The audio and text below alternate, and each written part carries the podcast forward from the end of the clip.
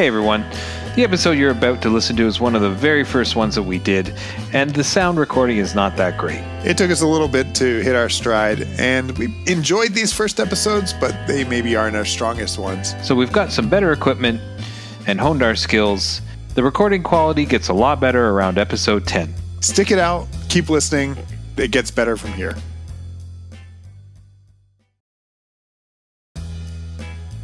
I'm Ben, and you're listening to the Sound Logic Podcast. This is Mike. Each episode, we discuss one of music's greatest albums from Rolling Stone magazine's top 500 list. Brought to you by two guys with no credentials. Hey, this is Sound Logic again, and uh, we're really excited to be back today discussing album number nine from Rolling Stone, the magazine's top 500 album list. This time it's Blonde on Blonde by Bob Dylan.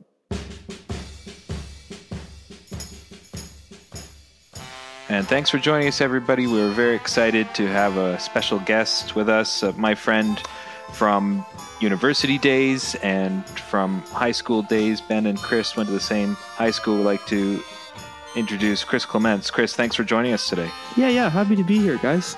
Uh, so, we're talking about Dylan's Blonde on Blonde. Um, and so, we always ask, you know, do you have any memories? So, uh, we invited Chris here because he does. So, Ben, do you have any memories of this album? Have you listened to it before?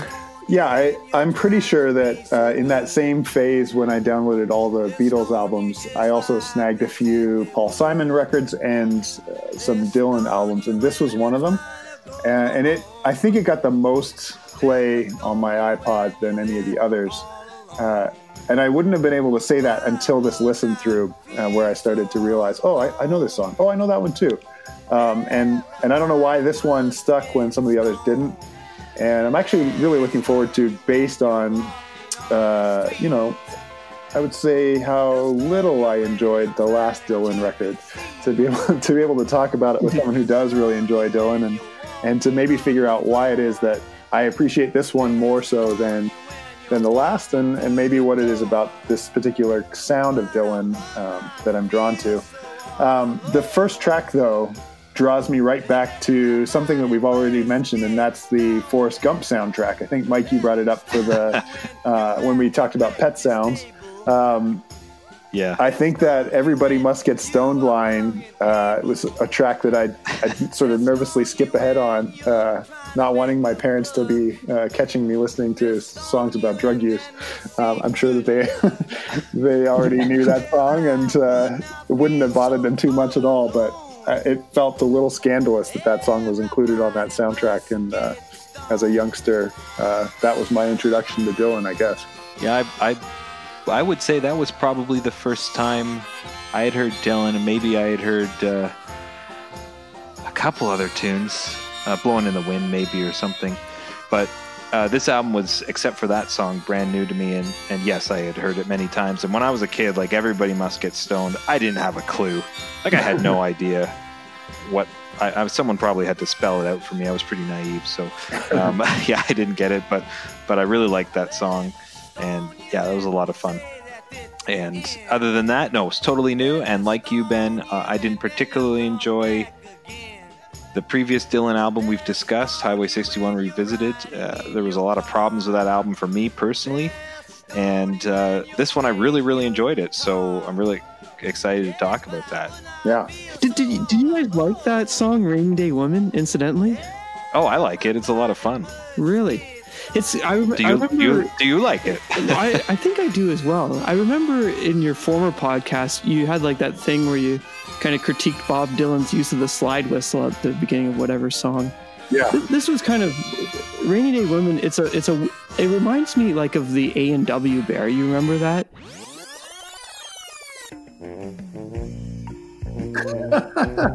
where he like walks down the road and there's like the tuba playing. And it's like it's a blues song but it has that same same kind of aesthetic which I, I was wondering if you guys were going to like kind of kind of go for this one and say this is not for us either. So I, i'm i'm i'm i'm surprised actually that you you're resonating with this. It's not it's not resonating for me. Um, i think partially because I think it, okay. it feels uh, I don't know it feels dated in some way that I can't quite put my finger on. The other pieces that I think that this is the Dylan voice that I think of when people make a Dylan impression. That like everybody loves you know that that's the that's the Dylan mockery I think, and so I think I like some of the stuff that's a little bit more uh, I don't know subdued maybe. Um, this just feels like he's doing a caricature of himself, and uh, and I can't I can't quite figure out what that's about, but For me, I guess, and it's a fine line, but it was the difference between playful and silly. I thought that the slide whistle in Highway 61 was just silly and very juvenile, and I didn't find, from my listening perspective, which could be very different than the, the original audience, uh, I didn't find there was a place for it. This song I find very playful and fun, but not as silly. Um, and I find that it's effective. Uh, and it, it is a little more, yeah, a little more raw, and it's got that.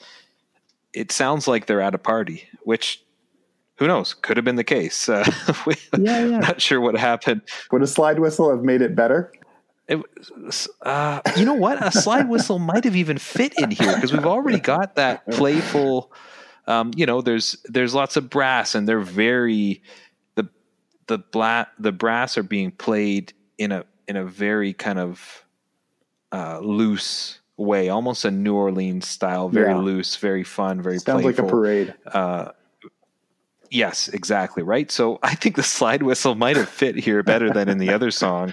I still, I mean, it's still to me a very, I mean, it's a thing that a three year old plays as you have described. And I just, I just didn't feel that it fit on that song. This one, yeah, maybe, but I guess that was a difference for me. That's my, uh, I was, last album I was trashing it and now I'm defending it. So go figure. Rainy Day Women is the single, or at least one of the singles from Right. this album. Yeah. Which I'm gonna I'm gonna say that that took me by surprise. Like if I was to release a signal from this album, it probably wouldn't be kind of the tuba A and W type bear type thing. but for some whatever reason, like it was really really well received at the time when it was released, to the point where it makes it on soundtracks and things. Right. Yeah, but um, I, I guess the other thing too is this song was very familiar to me, so maybe that's why I was more Ah. partial to Oh, it. okay, yeah, yeah. You know, and maybe that's why, uh, you know, oh yeah, of course this makes sense. I've been listening to this for 25 years, uh, as opposed to the other one which I'd never heard. So maybe that's part of it too, just a bias. Interesting. Okay, so some details on this album. This was released June 20th, 1966, and this is the seventh studio album by Bob Dylan. This is the album that immediately follows Highway 61 Revisited, which we already talked about. That was album number four. Which I got to interject here. That that blew my mind. Uh, partially because Huh. I had thought that when Dylan quote unquote went electric, he stayed electric. This sounds much more acoustic and folky to me, and so I would have assumed it came before Highway 61 Revisited. Do you have any insight into that dynamic, Chris? And a quick question here I have, and Chris, maybe you can answer this. What was 61 the album where he officially went electric? Oh, geez, you guys. Um, I don't know. Maybe. Ben, Ben, was that? It was Highway 61 where he they said he went electric, right? Uh, or was it this I one? thought that 61 may have been an album or two into that. Oh, okay. Yeah, I okay. I want to comment on that though about Blonde on Blonde. I do hear a lot of electric things. There's a lot of there's a lot of guitar in some of the blues um, solos that are happening between the choruses and the verses. So you'll hear that on a number of different tracks. A lot of uh, electric rhythm guitar. Uh, so I do feel that although there is a bit of a still an acoustic vibe on this album, there's, there's a lot of electric thing, and if you're not a fan of that, it, it probably would have just jumped right out at you. So uh, it's definitely there. Um, I guess maybe what you're hearing, Ben, is is just more of a blend. There's a bit Yeah, more of a yeah, balance. He- perhaps. it's he didn't go when we say, "Oh yeah, Dylan went electric." When we listen to this album, it's not like every single song has tons of electric. I find it was a nice balance, Yeah, and yeah. maybe that's why it kind of struck you that way. Yeah, just for some uh, history, bringing it all back home comes before Highway 61 Revisited, and that was the album where the first half was acoustic, the second, the B side or the or side two, I guess, was electric. Um, Okay. So Ben, can you clear? Was that was bringing it all back home? That was the one where he went like officially electric and people went up in arms. Well, so I don't know. That's the first album, but there's also this um, live appearance that he makes where he does the second half of his set. I think it's at Yeah. a folk festival. He does the second half of his set. I think electric. it was at Newport Folk, wasn't yeah, it? In, yeah, in, I think that's right. yeah, yeah. I remember watching the video for that. So that was 64. Bringing It Back Home comes out in 65, along with Highway 61 Revisited. This is part of that ridiculous stretch where he, he's releasing like two albums a year. And you're right. Yeah, pe- people just flipped out. I remember trying to like figuring out Dylan and, and going on YouTube and, and watching these things. And people were angry when when the Yeah. band came out at Newport. Um, but then they then he started playing all these songs that I thought were like these are iconic songs. But it, it takes a moment to remember, perhaps that like they're hearing this for the first time Yeah. and they don't have this the same like sense of this is Dylan and these are iconic songs. They're just like this is awful. Our hero deserted us. Yeah, yeah, basically. Yeah, so this is definitely we can say definitively this was after the electric movement for Yeah. Dylan. Uh, how many albums? We'll we'll leave that for someone else to uh, to determine. um, yeah, so this uh, so Dylan wrote everything. Uh, this hit number nine on the Billboard's top 200 ch- album charts in the U.S. and number three on the UK top 75 chart. So interesting. We what was I like to. I mean, it doesn't make or break a good album, but I've always find it interesting how it did at the Yeah. time in terms of that uh, critical eye. Um, it's been certified for two million uh, sales units in the U.S. and three hundred thousand in the U.K. So two point three million, which is quite a lot, um, more than some of the other albums we've just discussed. And uh, I think this is really interesting. This is the first studio album that Dylan records after he starts touring with the Hawks as a backing band. And if you don't know who the Hawks are, you probably know their other name, the band. Interesting. No, no reaction. No rea- I thought you guys were going to. Whoa! Wow! I didn't know that. Okay. No, no, I, we yeah, Uh, no, we knew that. you you you guys already. You guys are music now, buffs. did- already know. Yeah. Did so- you know, like the band, as I understand it, they're Canadian and formed Yes. between Hamilton and Toronto. And uh, Yes. actually, before this, I was trying to figure out who in the band, if anyone or all of them, um, are from Hamilton or Toronto. And I couldn't, they didn't list nationalities or birthplaces on the Wikipedia page, but that's where they started. And so it's, you know, hometown kind of. they joined the Hawks, like Ronnie Hawkins. They joined him one by one between 58 and 63. And I couldn't tell you which one joined when. And then around 64, 65, they stopped playing with Ronnie Hawkins and started playing with Bob Dylan as his touring band.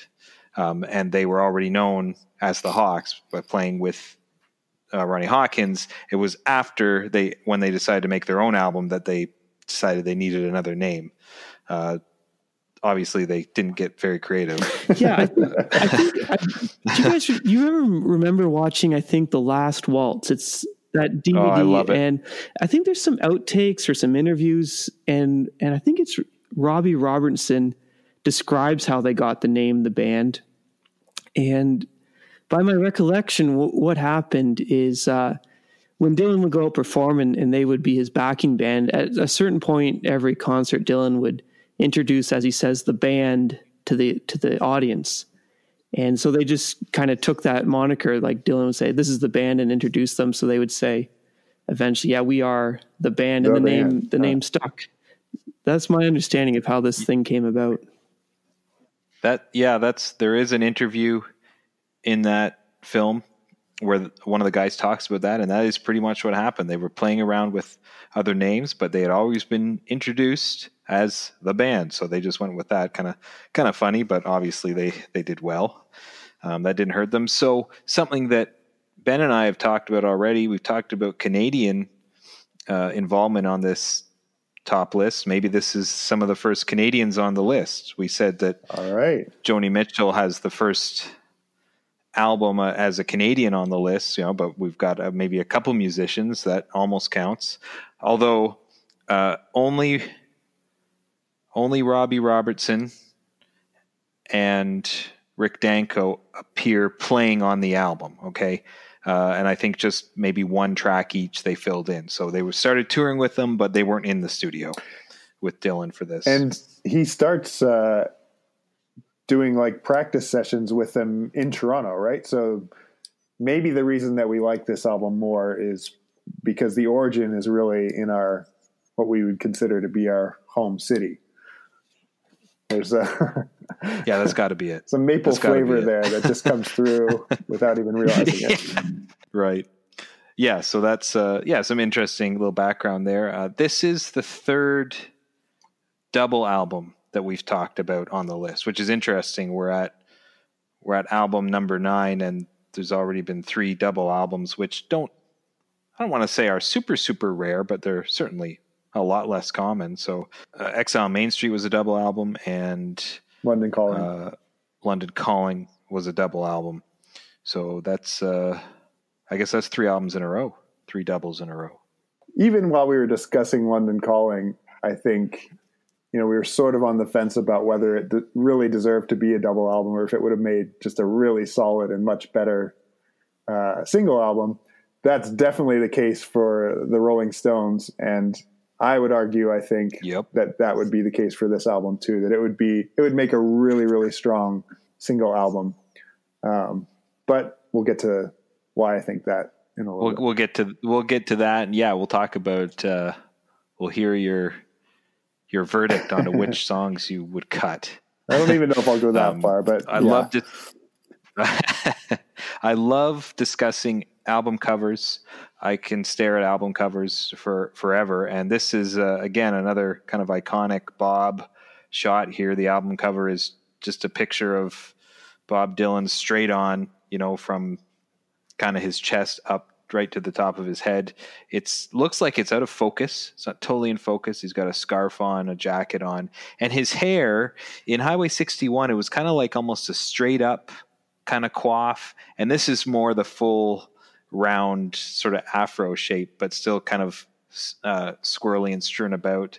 And he's outside, you know, outside a brick wall somewhere. And I thought also interesting on the front of this album, unless it's very small or hidden, it doesn't say the name of the album. Mm-hmm. And any other image I've looked at it, it doesn't doesn't say anything. It doesn't say Bob Dylan, Blonde on Blonde. It's just a picture of him. So, uh, any any comments on the cover, guys? It's a little out of focus, eh? Do you guys notice that? You think it's artistic merit? Yeah. Yeah. Do you think he's trying to say something with the out of focus uh, aesthetic here? I think so. I mean, either him or the or the photographer or the yeah, yeah, you know yeah. the production team if there was a production team um, back at the studio because again and I I'm not in the industry so I don't know who who makes the final when you're putting an album together and you get the music from the artist uh, who puts the art layout who puts the the album cover and the album design layout together. I imagine it's not really the musicians; it's somebody back at the office or whatever. So. I don't know.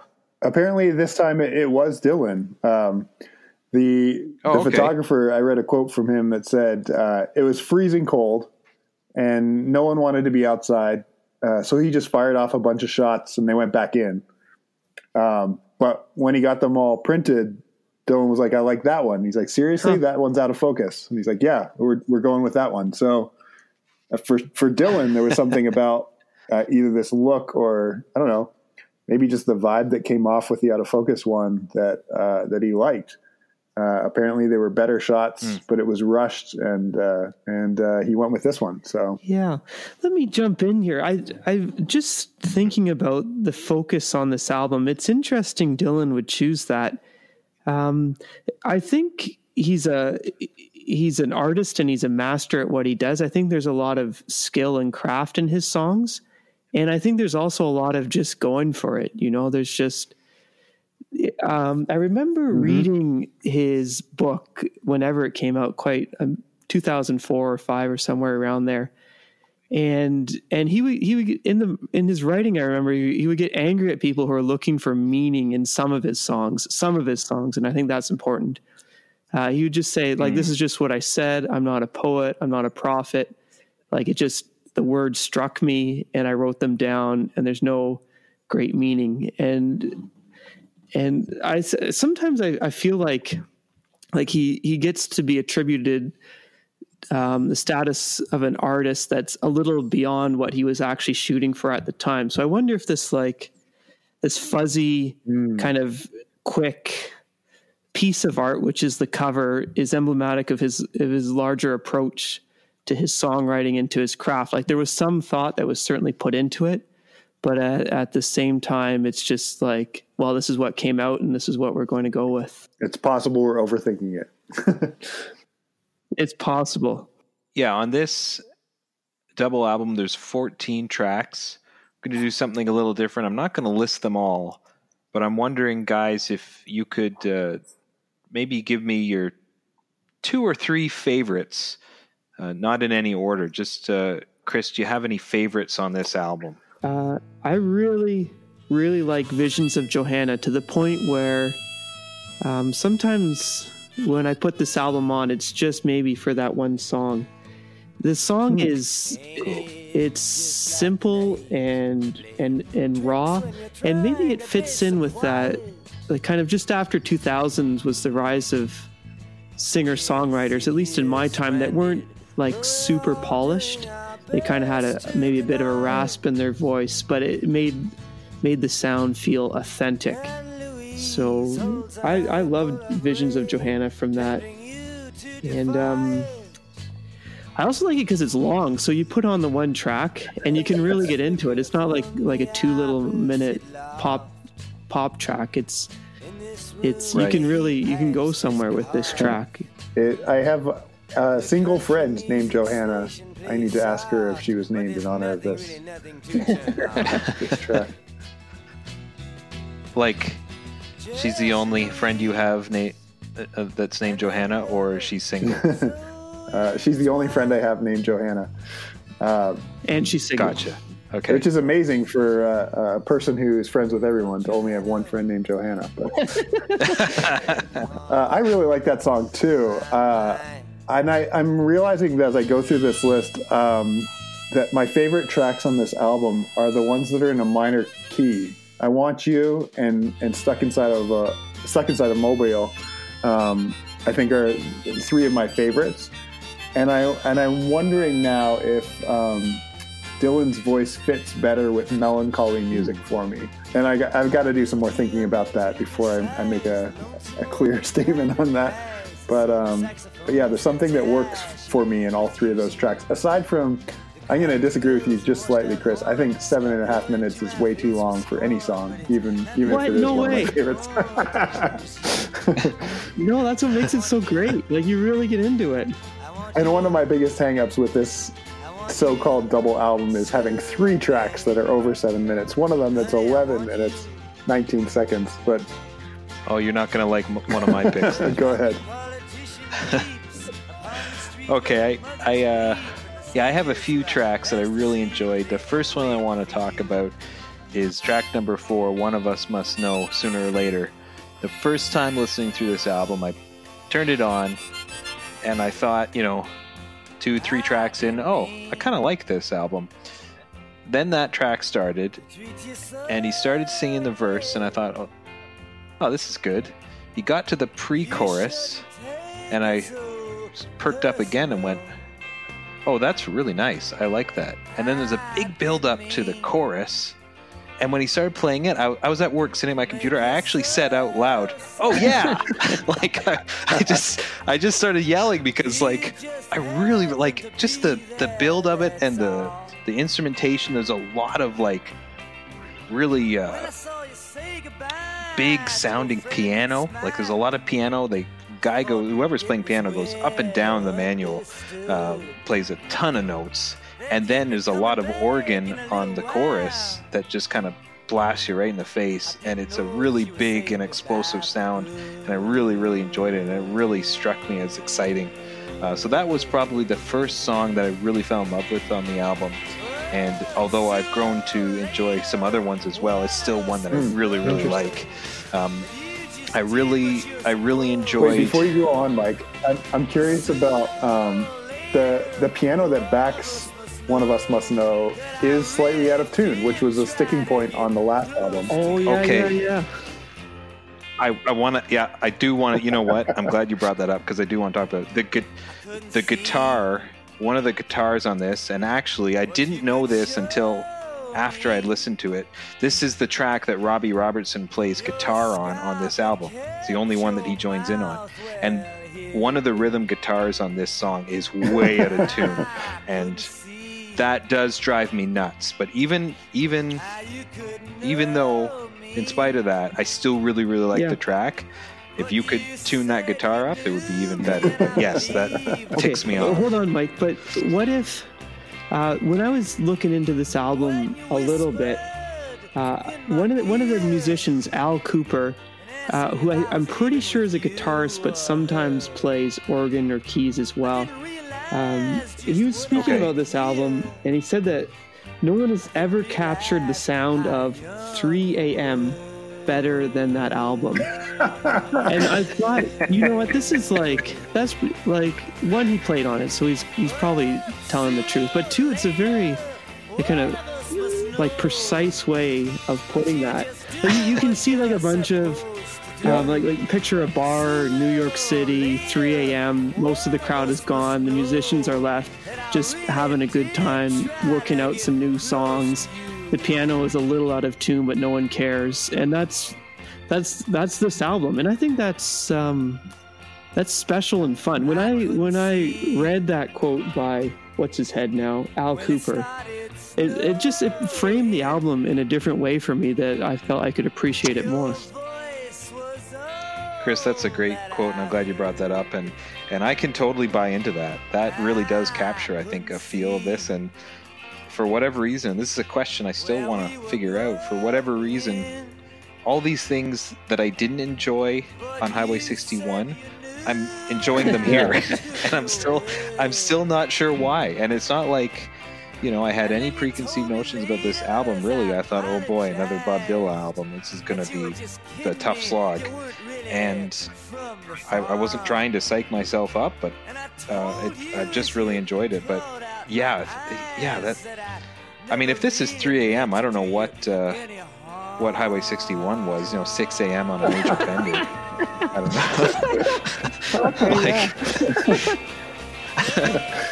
uh, but um, yeah, no, uh, uh, that, that's a real, that's a good. Well, it makes me think. Um, uh, I never ever really liked country music until we picked sweet corn in southern Georgia, and I'd drive the pickup truck or the tractor back and forth from the farm to the loading docks, and like for some reason, with like dust billowing behind me, and you know, passing people who would wave at you on the street, and uh, it- suddenly the song made the, the music made sense the style made sense in a way that um, someone who didn't really grow up in the deep south had ever known before so maybe i just maybe i just need to listen to these songs when i am a little bit uh, out of my mind or something like that to really appreciate them in full i need to wait until 3 a.m to put this on Yeah, you need a 3 a.m. jam session at a bar, and then And you'll get get it.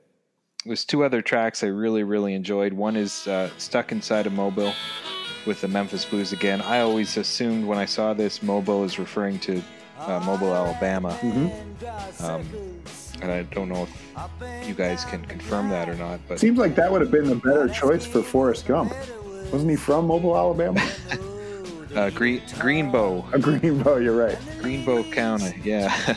um, but uh, Dylan mention, mentions a lot of geographical locations in his music and his poetry Oh, and his does. storytelling. Yeah, yeah. We saw that in uh, in Highway 61, a, a lot of different towns and places in the U.S. and in Mexico. You know, he talks about Juarez in one of them too, and um, yeah, and here this is no exception. He's he's talking about different places he's been. I really like this one. Just again, kind of a longer, a, a very bluesy tune, but just something about it's really nice. And then one that I've really, really been enjoying is the final track, And yeah, it's a long one, but Sad Eyed Lady of the Lowlands, what is it, over 11 minutes? It is, yeah. And, uh, you know, I. I was listening to this yesterday, and I, I really like the melody um, in both the chorus and kind of the.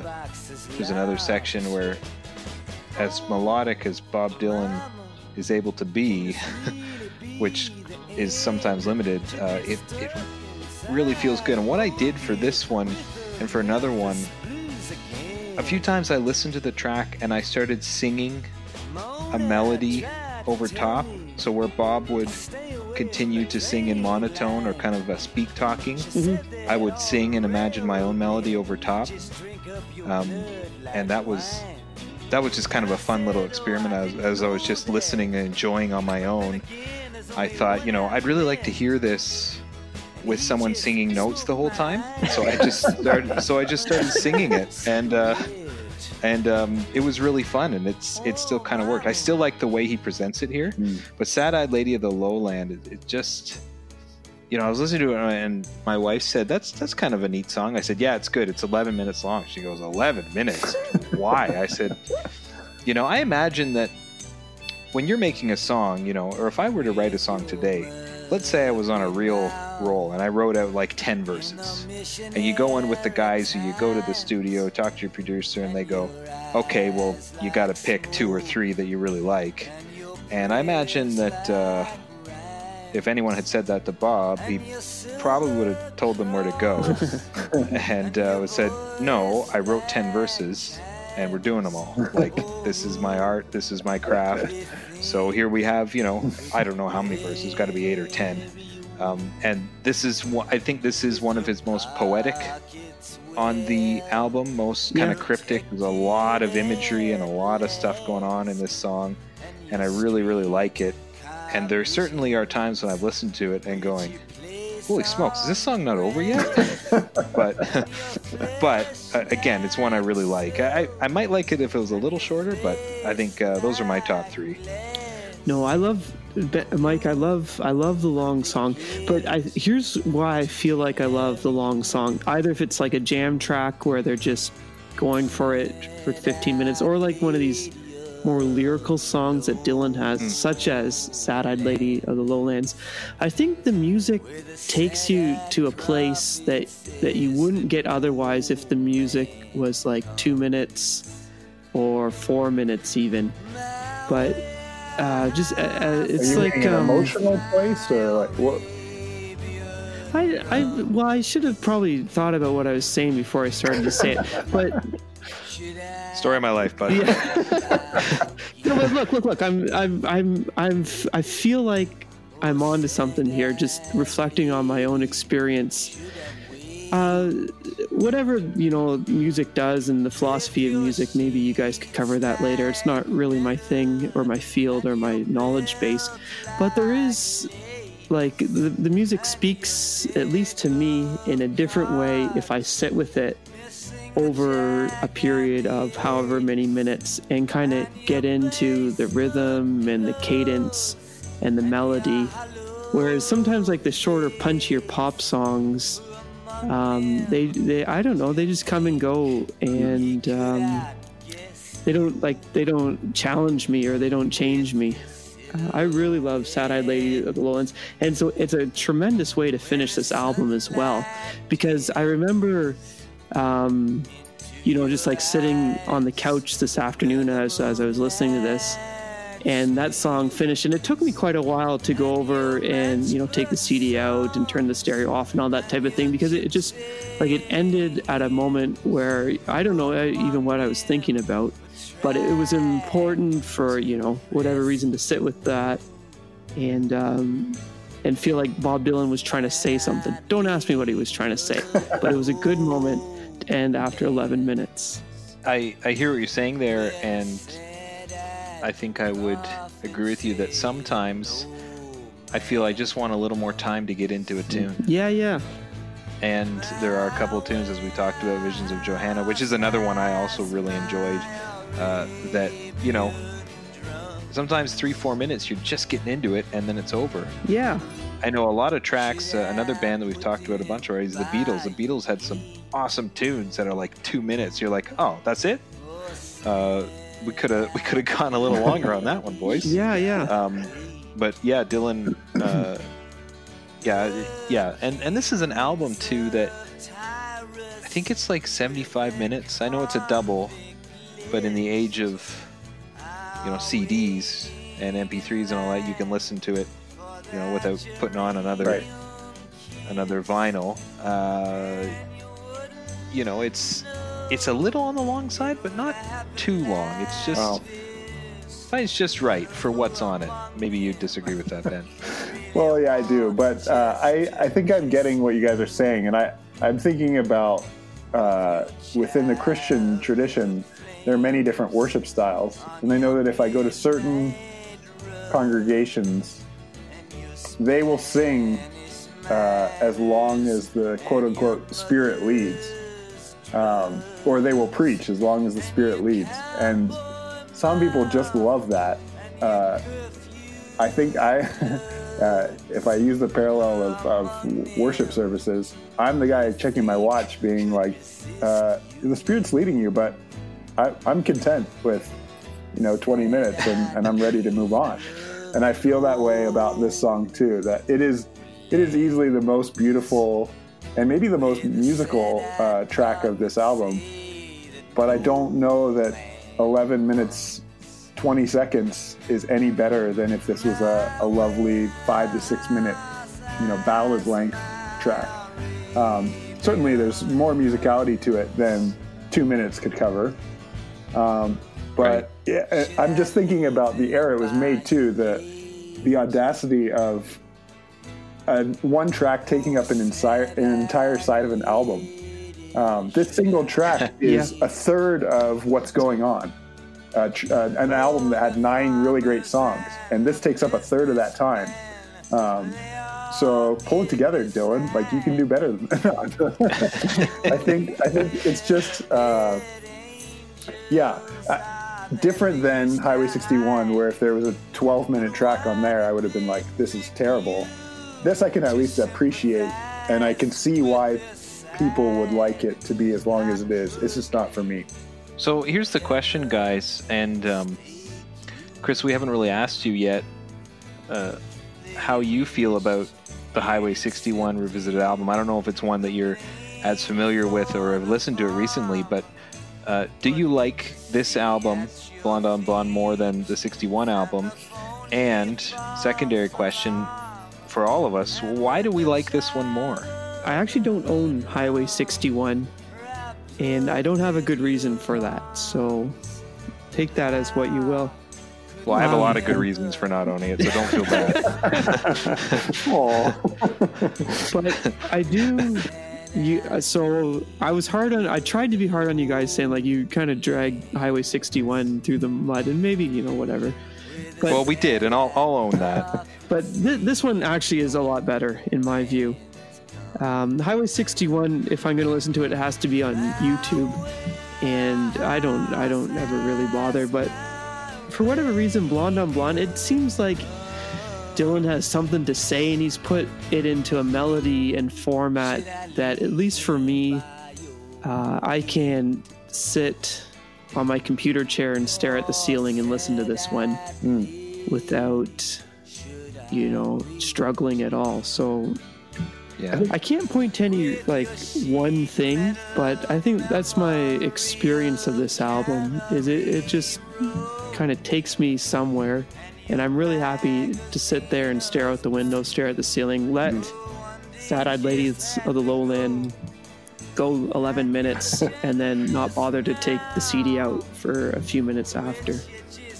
I think it's uh, it's the album Dylan felt like he got the closest to perfection on. Like this is this. I think the quote is something like, "That album gets closer to the sound in my head than any of the others did." Um, as if like you know he was striving to capture what was going on in his mind, and that got as close to it as as any of them ever did.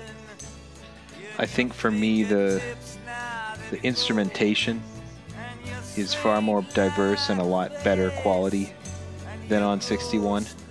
Uh, there's and I don't I haven't compared kind of the players on each album, whether it was different people or not. I think there are some different people on this one, but there's t- like the pianos and the organs on this one are just way more prominent and they sound really good. And the other thing too is, as I was listening to, um, I was listening to the song Highway 61 revisited earlier today, and hearing like the slide whistle and also the harmonica. The harmonica on that track is like ear piercing. Yeah, well, It's that like- happens. Yeah. It's, it's brutal, but the harmonica on some of these tracks, and I can't remember, it's on a few of them, and it really blends better. Like it doesn't sound like somebody's putting a, a needle through your eardrum. uh, it sounds really, really good. It, it blends. They've whether they've toned it down, if they played with the mix a bit just to make it a little softer, but it seems to fit a lot better. Bob Dylan loves to play the harp, and and I love hearing him play the harp, but just I don't know if it was something about the mix or the tuning on 61, but on this album, it, it really works. It sounds better.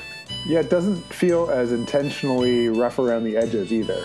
Yeah, and we talked about that with 61 and and more of the kind of issues with tuning and recording and recording quality that a lot of that may very well have been intentional. It's not like they didn't have the technology or the expertise in 1965 to produce a very crisp, polished album. The Beatles did it. The uh, well, Beach Boys did it, so it's not like they couldn't do it, but did they decide to do something else? And I think that's kind of what happened. Again, we see some tuning issues and some other what we would call today as recording or quality issues on this album, but it doesn't seem to matter as much to me. It's not at a detriment. Am I am I thinking uh, or remembering correctly that Highway 61 was mostly performed by Dylan, or were there artists that Well, joined that's a good question. I have no idea. Oh no, there were other artists there. Ah, thought that was going to be a silver bullet. I think a lot of different artists. Uh, we see Al Kooper is on both, but I think some different Al, some different artists. But yeah, there was a lot of other because, yeah, Bob does mostly vocals, guitar, and harmonica, and then you know a little bit of maybe piano or uh, assorted whistles. Oh, that's, that's very funny. That is funny. any other question? Any other comments, guys, on any tracks on this album? I no, I will say um, it doesn't sound as uh, political as High, Highway 61, and I think had you told me that ahead of time before I listened to both, I would have assumed that I would have liked the political one more. Um, maybe there's layers to these tracks that I'm not picking up on. Yeah, normally I'm more drawn to to the edgier lyrical quality, and this this doesn't feel as edgy as the last uh, with this with these tracks. But um, so it's, it's a bit of a surprise to me.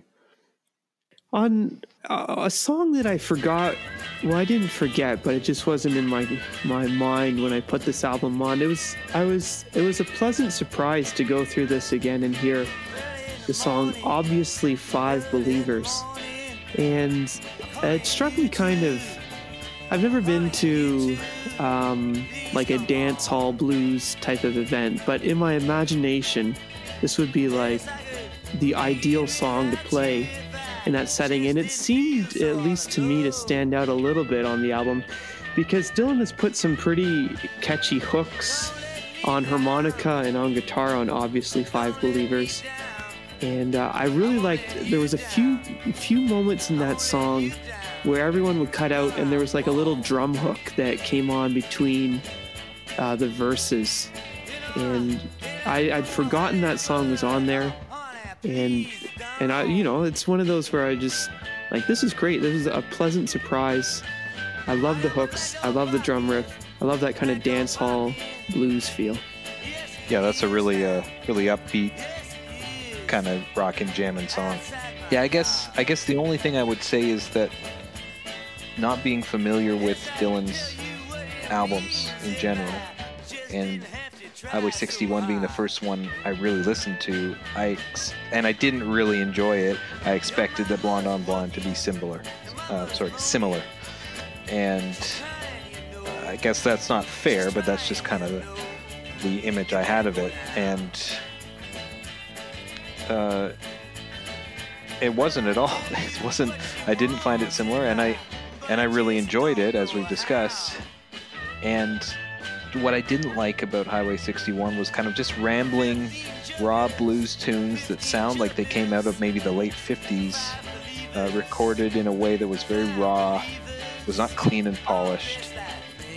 And I thought that this would be the same. The interesting thing is that there is still a lot of that. There's a lot of kind of the raw sound, uh, not as crisp as some of the other recordings at the same that come out at the same time, but still I really enjoyed it. And that kind of raw quality combined with you know this as we've discussed uh, rich instrumentation and diversity and a lot of really good melodies just made it a lot more enjoyable so i was very biased coming into it but i'm glad that that didn't overshadow too much that i wasn't able to really enjoy this album Yeah, Mike, let me pick up on that just for two shakes here. I, like his his acoustic stuff, his very very folky stuff was very um, melody heavy as well, to the extent that you can say Dylan stuff is melody heavy. I don't know what happened with 61. Like you, it kind of just you're right. You're, you're actually right to say it's kind of like a, a talking, almost mumble. But on this one, it seemed like that, uh, that, that those folky sensibilities he had on his earlier albums came back to the fore. Yeah, yeah. He took the best of his of his folk era and uh, and mixed in a little bit of the electric. Yeah, I agree. and if if neither of you can answer this question that that's fine because i don't know the answer but was 61 the first album where he really embraced and adopted that kind of speak talking uh, style that we're so familiar with or had he done that before I'm tempted to say on some of his like pure folk, like just him and the guitar, there are there are speed talking, mumbling tracks. Um, Right. uh, off the top of my head, there's I think there's one called "Talking Wor- World War Three Blues" on maybe Freewheelin' Bob Dylan. So it's a very mumbly whatever, whatever. But maybe Highway 61 was him exploring that musical sensibility he has. But I'm Right. I'm re- I I think we landed on this. He's bringing his folk sensibility back on Blonde on Blonde, and I like that. I really like that. yeah me too So there's a couple things that are are still just hangups for me on these Dylan albums. Something about um, this dynamic that I think I'd prefer these songs if another person was singing them. Um, right And while talking about this at dinner time tonight um, with my family, we got to this uh, moment where we were thinking about the musical tradition of the uh, faith tradition that I come from, the Mennonite tradition, which Mike is also a part of or came out of.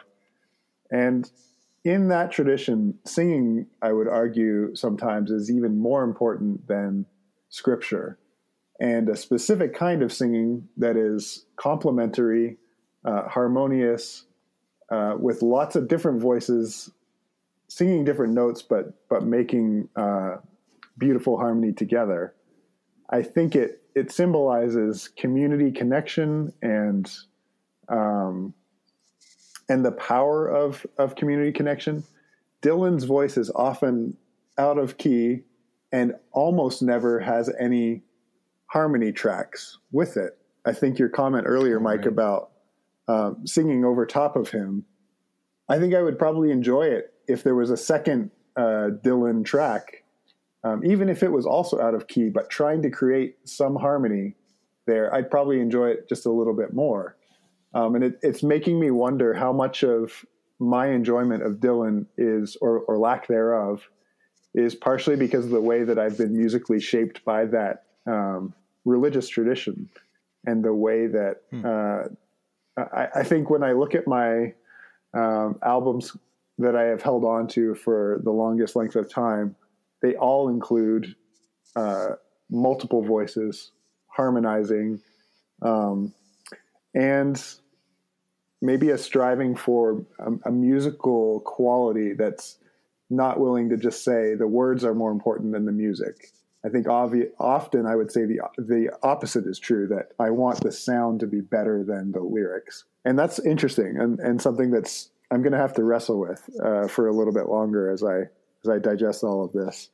Um, I, I, don't think this is our last Dylan album either, right? We've got a couple more opportunities to um, oh, yeah. engage his music, and uh, and it will be interesting to see how um, how that journey takes another turn because I do I do enjoy this one more than Highway 61 Revisited, but I'm I'm still hesitant to say that I loved it or that it was worthy of being called one of the greatest albums of all time. Um, and and part and what I'm realizing is it's probably a personal bias on the kind of music that I'm drawn to.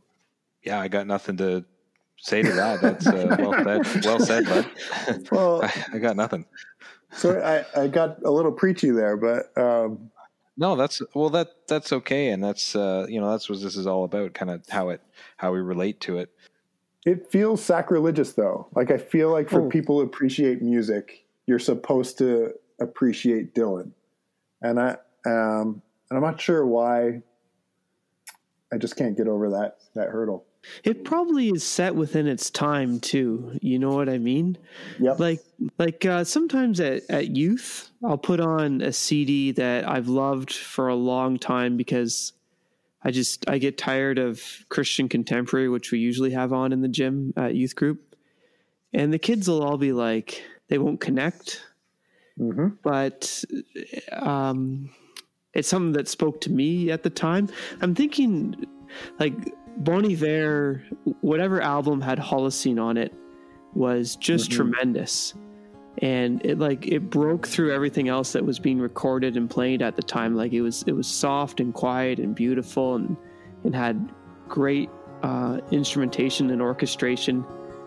And like the the kids that come to youth they don't they don't grab it. Now maybe that's because it's not the best album to play dodgeball to, so I'm willing to concede the point. but I wonder here's the thing is I wonder if maybe and maybe you guys can speak to this if if it strikes a chord. Is Dylan has probably done something here that like broke through what everyone else was doing. And and you, you, I think you, we do have to appreciate kind of the, the, the seminal nature of his work. Yeah even if it like doesn't fully strike us. Yeah, and I don't think we realize. Like, I think the power of having um, Reverend King on when we were when we were talking about what's going on was that her lived experience in the moment that the album came out, like, totally illuminated it in ways that we probably would never have considered. And I think I take for granted that Dylan has always existed, and yeah, I forget yeah. that there there was a moment before this album where um, where this was surprising and revolutionary and mm-hmm. uh, and all of that. And I think a lot of my favorite music that I listen to now that's more current, probably even Bon Iver, um, wouldn't have been possible if not for people like Bob Dylan pushing the envelopes on what could be done in a recording studio. Um, yeah. Yeah. Yeah, or like um, you remember when probably this is a shared experience. Like Sufjan Stevens' Illinois came out. Like oh everyone like like it was just it was a watershed moment and it still is a great album. It didn't sound like anything else. But it's like because it had the banjo and like yeah. flutes and kazoos and all the other stuff and it was still like kind of like rock and roll. It, was, it you might say it was like the birth of or the resurgence of indie rock for our time and so yep. maybe, you know, people are going to review that album in, in 50 years or whatever and say, I don't get it. What's with the weird banjo and, you know, and all these things in behind. But for us, it was like it, it broke through everything else that was going on at the time. Yeah. Yeah. And even in the moment, I remember thinking, I can't believe that someone made this. And yeah. I can't believe how great I feel. I feel it. I feel how great it is while I'm listening to it. Um, that duality of like this should never have been uh, recorded and and why is it selling? Yeah, and I can't believe how great this is.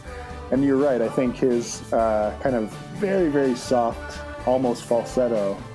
Another generation will look back on and say like he's not singing properly. And uh, yeah, that's a great parallel.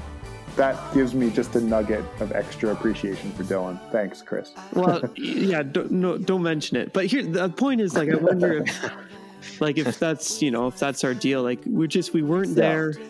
We don't have the experience of of the pop music at the time, and the and the way that this probably broke through.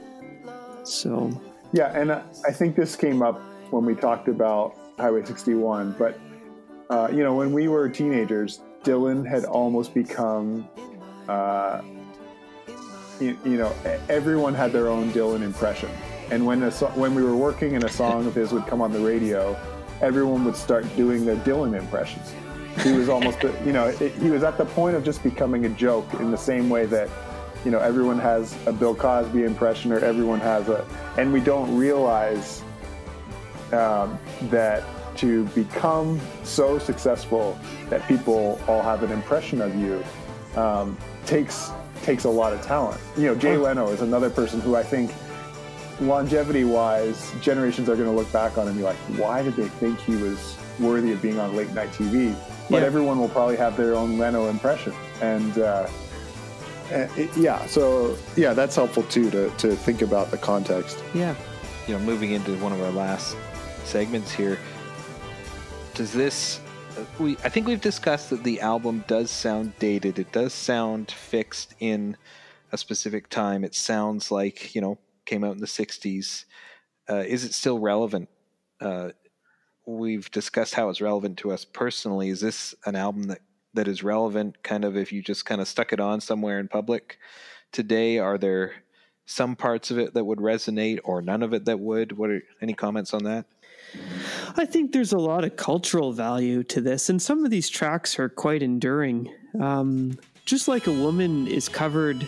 I remember going to some, uh, probably it was the Elmira Maple Syrup Festival, and someone was covering just like a woman from the band shell. So, the- like, there's an enduring cultural value. Um, this week, I'll probably put some Dylan albums in the car, which is where I tend to listen to albums because the kids are so noisy at home. It, I can. It probably won't be this one, but I do think this. It still has something to say to me. It had something to say to me this afternoon when I was listening to it again, Right. and I would be surprised if if generations to come didn't pick this up and like listen to Visions of Johanna and say, "I got to I got to appreciate and hear what Dylan is doing here." I would agree with you, and I think that, yeah, maybe to the general populace it might be a, more of a stretch, but um, although I had to dig a little bit, uh, this one really struck me uh, more so lyrically and also musically. Um, it's got some of the very common elements of, a, of blues tunes that are not, you know, they're not outrageous. Uh, they're a little more modern than kind of the blues of the 50s but they're blues elements that still play out in blues music today. So you can put that on and, and still, you know, it doesn't seem totally out of place. So yeah, I think uh, I think it's still relevant in many ways. Any comments on that, Ben? Yeah, I would say uh, definitely seems more uh, timely uh, musically um, than Highway 61 Revisited. Um, I don't know that you know this this moment in time right now seems to call for lyrical content that pushes back at authority, and I don't get that from this album in the same way I did from Highway 61. And uh, so I, I guess I feel myself lo- longing that it was a bit more, it was a bit punchier with its uh, with its lyrics because Dylan was so known for that. Um, Right. but I think it holds up a little bit better from a from a pure listening uh, standpoint, um, and that's an interesting dynamic that I wouldn't have considered coming into this listen. How much longer till another Dylan album? Ooh, And do, uh, and do you want to come back, Chris? I don't know. Yeah, well, you know, let me know if it went all right. oh no, this has been great. Yeah, Um, yeah. A lot of great stuff. A lot of good conversation. You know, when it's done, when it's done in like 20 minutes, you know it didn't go very well. But this is, you know, we've been talking for over an hour, so that's a good sign. So my my challenge, I think, and uh, there's no homework. I'm not checking up. You know, do whatever you want. You have a lot of music I presume you're listening to. But the the one Dylan album that that really really stuck out to me and will probably end up in my car this week because I was thinking about it today and yesterday. Um, is the soundtrack to the Dylan biopic No Direction Home. And the reason Oh. I love it is is the first disc is outtakes, outtakes and bootlegs from his his just acoustic, uh, very melodic um, years, and it's haunting and it's compelling. Like it's really, really, really beautiful. Even even the scratchy tracks, you just turn them up a little bit driving wherever you're going, and it's wonderful. And then the second side is kind of the more um, rock and roll, mumbly blue stuff. But they're also outtakes that are just they give a different kind of feel. And some some of the, if I can say this, like the annoying bits of his songs um, with like the tuba and the slide whistles, they don't appear on the outtakes. And I guess Dylan really felt strongly about the, the silly bits of those songs to leave them in on the studio album. So No Direction Home. It's a double disc. Interesting. I think that movie came out. I forget when, sometime 2007 or so. I think it was a Martin Scorsese film actually, but but it's like it's a it's a well well curated um, mix of Dylan stuff from his early days. So do what you want with that. But I think I'm going to pull that from the shelf this week and, and have another go with it. Cool. It looks like we've got um, number 16 is Blood on the Tracks Oh, on yeah. the list, and then number 30, number 31 is Bringing It All Back Home. So uh, here in the top uh, 30 couple, we've got a few more here that'll we'll have to wrestle with. Yeah, and then I don't think we hit it again until '97. Uh, Freewheelin' Bob Dylan. Oh, really? Yep. That's a great album Yeah. too. And uh, and there's a few more after that, but that'll be a while. Well, yeah. every uh, every week we like to ask, was it sound logic for the people who made this list to include this album on on the list and to include it at its spot on the list? So, Chris, why don't you kick us off and let us know what do you think? Was it sound logic to place "Blonde on Blonde" by Bob Dylan at number nine on Rolling Stone's top 500 list? Oh man, like I, I appreciate that that that the curators of this list like have to manage a lot of interests, a lot of tastes, a lot of like Yeah, orientations to music. So they probably, um, you know, just felt this was the best, and I'm willing to go by their opinion. If I was to make, you know, the Chris Clements top 500 albums, would this be at nine? I don't know. Um, no, but it would be under top 50. I would say I'm comfortable with that. I agree. I don't know if I'd have it this high. I have still have no idea why, if you're going to insist on putting a Dylan album in the top ten, that Highway 61 is you know five albums better than this album. I still don't understand that. I I still think that the only reason they did it is because like a Rolling Stone was the title track on the album, and there was some obligation to do that because it's the name of the magazine. I still feel that that has something to do with it. I don't know if anyone would ever admit to that or or say that or whether that was even the case. But um, I it just it just makes no sense to me. This album, although it's I really like it, and if we're talking about Dylan as an influential artist, and if you're putting an album up this high because of how influential and how long he's been around and, and how many people he's affected, then sure, I, I think this is a good album to have up there. I think maybe closer to 15. Hmm. Um, I agree with you, Chris. Like, definitely, you know, top 50 for sure. And definitely one of the better albums, and certainly an artist that deserves recognition. Uh, but I think, I think there's still a good number of albums, you know, in the last 50, 60 years that have done that are a little better than this. Uh, but that being said, I real I still really enjoyed it. I just, yeah, still think a little high. Yeah, it was a pleasant surprise. I think uh, very similar to Exile on Main Street. I I could probably chop half the songs and be uh, and find it to be a much more enjoyable listening experience. Um, but I like this one a whole lot more than Highway 61, and I'll echo that. Uh, it's perplexing to me that that these albums aren't at least switched in their spots Yeah. um, and and I don't, you know, personally, I don't think I would put either one of them in in the top 10 list uh, of the greatest albums of all time. But um, as we've already mentioned, I was not alive when when they came out, and I don't really have a good sense of how pivotal they were uh, for music history. Um, and if this is an album list built on you know the impact that albums made, it's pretty hard for for those of us who were born in the 1980s to to make sense of some of these things that came out uh, 20 years before we were born. Um, mm. So I'll, uh, I'll maybe punt this a little bit and say uh, it's probably appropriate, but I wouldn't put it there. we're uh, we're getting close to the uh, end of the top 10, Mike. So coming up here, we'll have to do a, a re ranking of the top 10 and and see where they end up um, for us. Yeah, very very interesting. And I wonder if you know as we get even outside of the top ten, because I'm sure yeah. I'm sure when we re rank that there'll be a few. And I think Highway 61 will be one for me that I would say doesn't even deserve to be on the top 10.